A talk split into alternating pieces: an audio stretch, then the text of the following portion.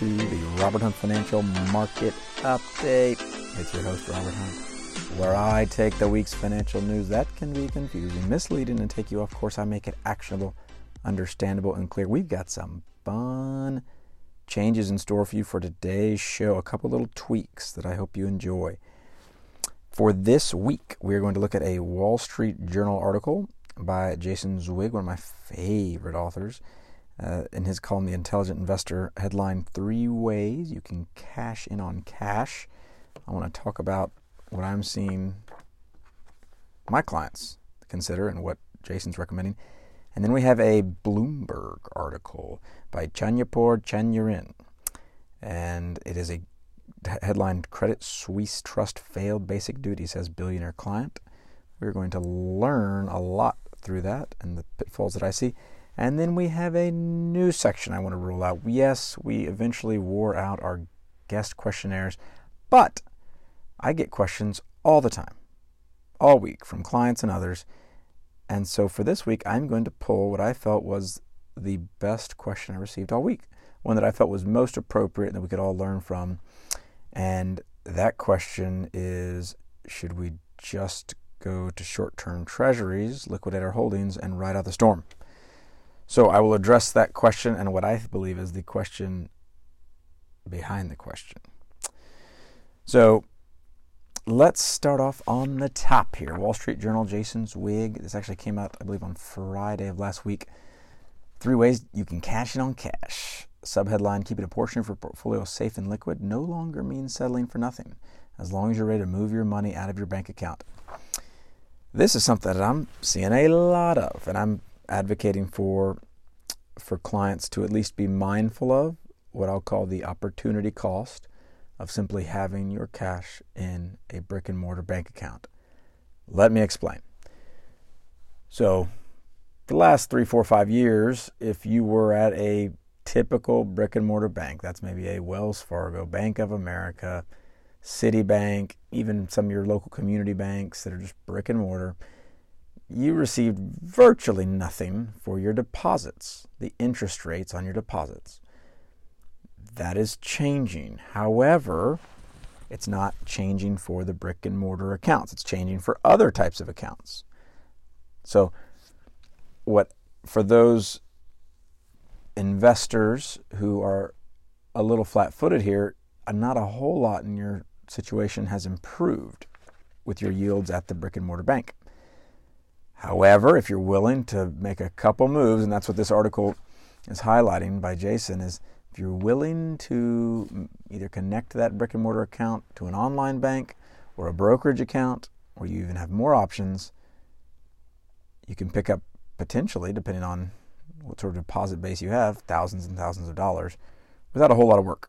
So I want to talk about uh, what Jason is referencing, but also what I'm seeing. So order of operations here, what I believe to be the simplest move, simplest thing you can do is just connect. If you're at a brick and mortar bank and you're getting low rates, connect your account with an online bank.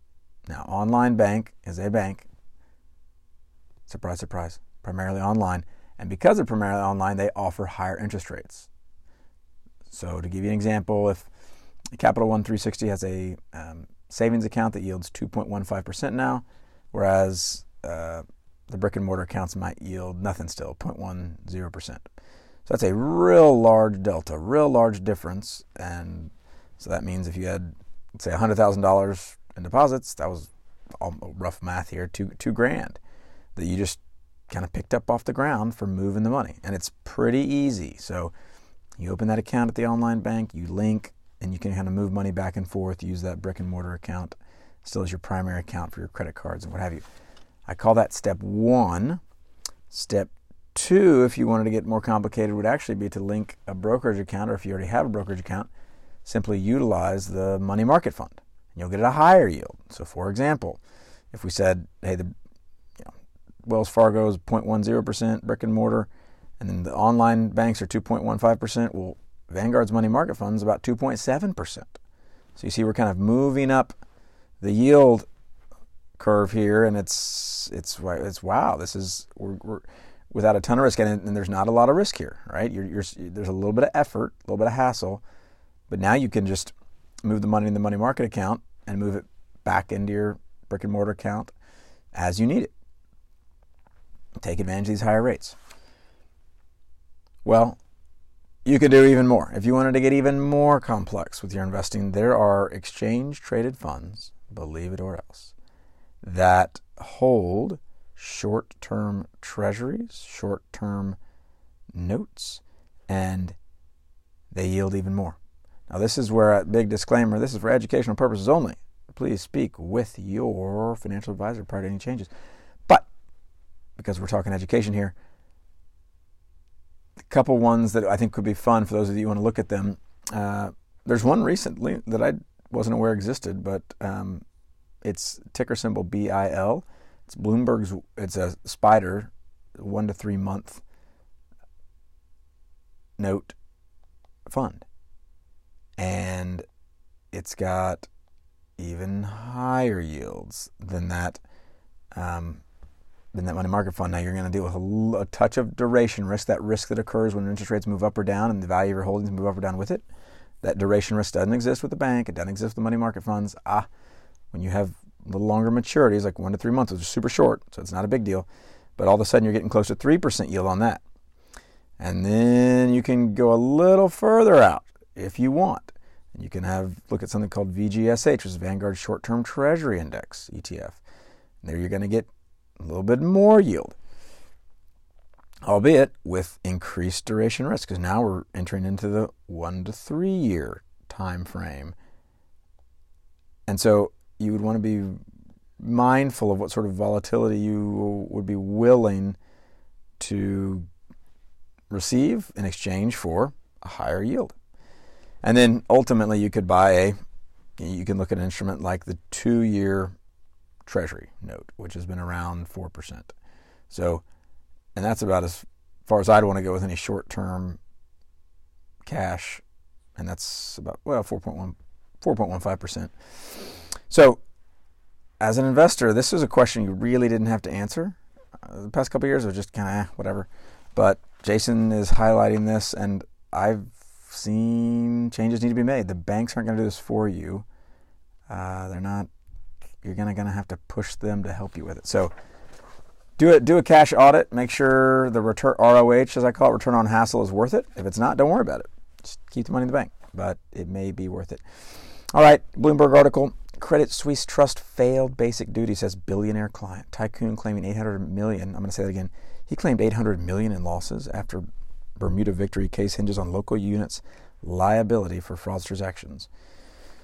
Oh, reading this article, you know, something has to go wrong when you lose that much. Uh, Credit Suisse Group Singapore Trust failed in its basic duty. His lawyer says they don't get into the what investments um, it does not say he bought a bunch of whole life insurance policies. That's good. It doesn't say exactly what he invested in. I can only imagine. It was not simple, it was not low cost, it was not long term. I have a feeling they violated some of the immutable principles of personal investing and went with the complex and expensive. But what I, with this whole case, the thing that just came to the fore that we all can we all can be tempted to do in any arena so before we point the finger at this gentleman who was, I believe, the prime minister of the country of Georgia and a very wealthy man, he said this. Uh, Ivanishvili, the gentleman who was defrauded allegedly, who was once his country's prime minister, there you go, began testifying on Monday afternoon via video link from Georgia. His quote uh, He told the court the only purpose in going to Credit Suisse was that he wanted his assets protected. Open quote I thought I came to the expert who can protect my capital and my family, he said. Credit Suisse Life Bermuda, which handled some of Ivanishvili's investments, unsuccessfully made the same argument that it wasn't aware of this. There was a banker who engaged in fraudulent activities on this account. Um, but I want let's go back. What's what happened here? What is this? What what was the mistake that this Ivanishvili made? Ah, he abdicated. He outsourced. He went he gravitated to a brand rather than understanding what was occurring. So he thought his quote says, I thought I came to the expert. Now, when he says he thought he came to the expert, by what means did he measure the expertise? I can tell you he probably didn't have any sort of idea how to measure expertise. Most people don't. It, is, it does not matter whether you're a billionaire or worth nothing. This is not training that is received anywhere unless you just are a um, interested person in this sort of thing, investing. You are not going to get training, and the vast majority of the industry will not help you. So when he walked into Credit Suisse, I can only imagine what they told him. Uh, what I suspect they did not tell him was keep it simple, keep it low cost. That's going to be your best, you know, best bet going forward. It was probably we've got but some proprietary stuff. It's really cool. Only you can get access to it. Buckle up. Don't worry about. It. We're going to handle it all. So if we're going to be rough, tough on Mr. Ivanishvili, we're going to say he he looked for a shortcut. And a great thought leader in this space is a man named Peter Thiel, who is a venture capitalist uh, and early f- investor in Facebook and SpaceX and so many others. Uh, he has a theory on the financial advice space. Someone asked him at a forum, "Hey, how come there has not been as much disruption in the incumbency of these various financial advice providers? Their fees are egregious, and they're getting fat and happy." And what Peter Thiel said is when the consumer is ignorant, when they don't know what to do, they gravitate towards a brand and they just pick it. I'll say that again. When the consumer is ignorant, they just look for a brand and they pick it. This happens the vast majority of the time in the financial advice space. It's relationally driven as well. But when someone goes with a national brand like Credit Suisse, in large part, they are doing so because they do not know how to pick a financial advisor. They do not know how to pick who am I to go with. Well, this is just, you know, everybody does this, I guess. They go to JP Morgan or Goldman Sachs or Credit Suisse. And Thiel's comment is it's just opaque enough and confusing enough that hey, the consumer's not going to do it. And we can all do this in various product categories. It's most damaging, perhaps in the financial advice space, but gosh, why, why, do I buy the toothpaste I buy? I guess I just have kind of always bought it. Uh, so maybe not the stakes are much lower with the product of toothpaste and the pricing is transparent so i can kind of know when i'm getting hosed or not. In the financial advice space oh, we don't know a whole lot as a consumer. And so we've got to do our own research and oftentimes that involves hard work and feeling stupid. We don't want to feel stupid and ignorant and asking questions and then having people in, in ties who are agreed kind of chuckling and saying oh that's not a relevant question. So You've got to read the books. You've got to listen to the podcast. Good job for those listening. You're doing your job. You cannot. Let's let's learn from this failing, as Coach Nick Saban would teach us. Learn from a failing. It is not enough to go hat in hand to a brand or a person. We must take the narrow road of financial education and be willing to pay the price so that we at least know how to discern whether a financial advisor is knows what they're talking about because if they don't, it's going to be really expensive no matter what the fee is. All right, and then finally, we are creating a, a kind of a corner of questions where this is my favorite client question of the week. I felt was the most astute and in many ways exemplified what clients were feeling for the week, and I, I suspect this will this will bless the listener as well. So the question I got this week that I thought was an intelligent one and worthy of sharing with you was this: Should I just go to treasuries because the yields are getting so high, liquidate all of my stock and bond holdings, and then come back to the market once interest rates are lowered again. I'll say that again.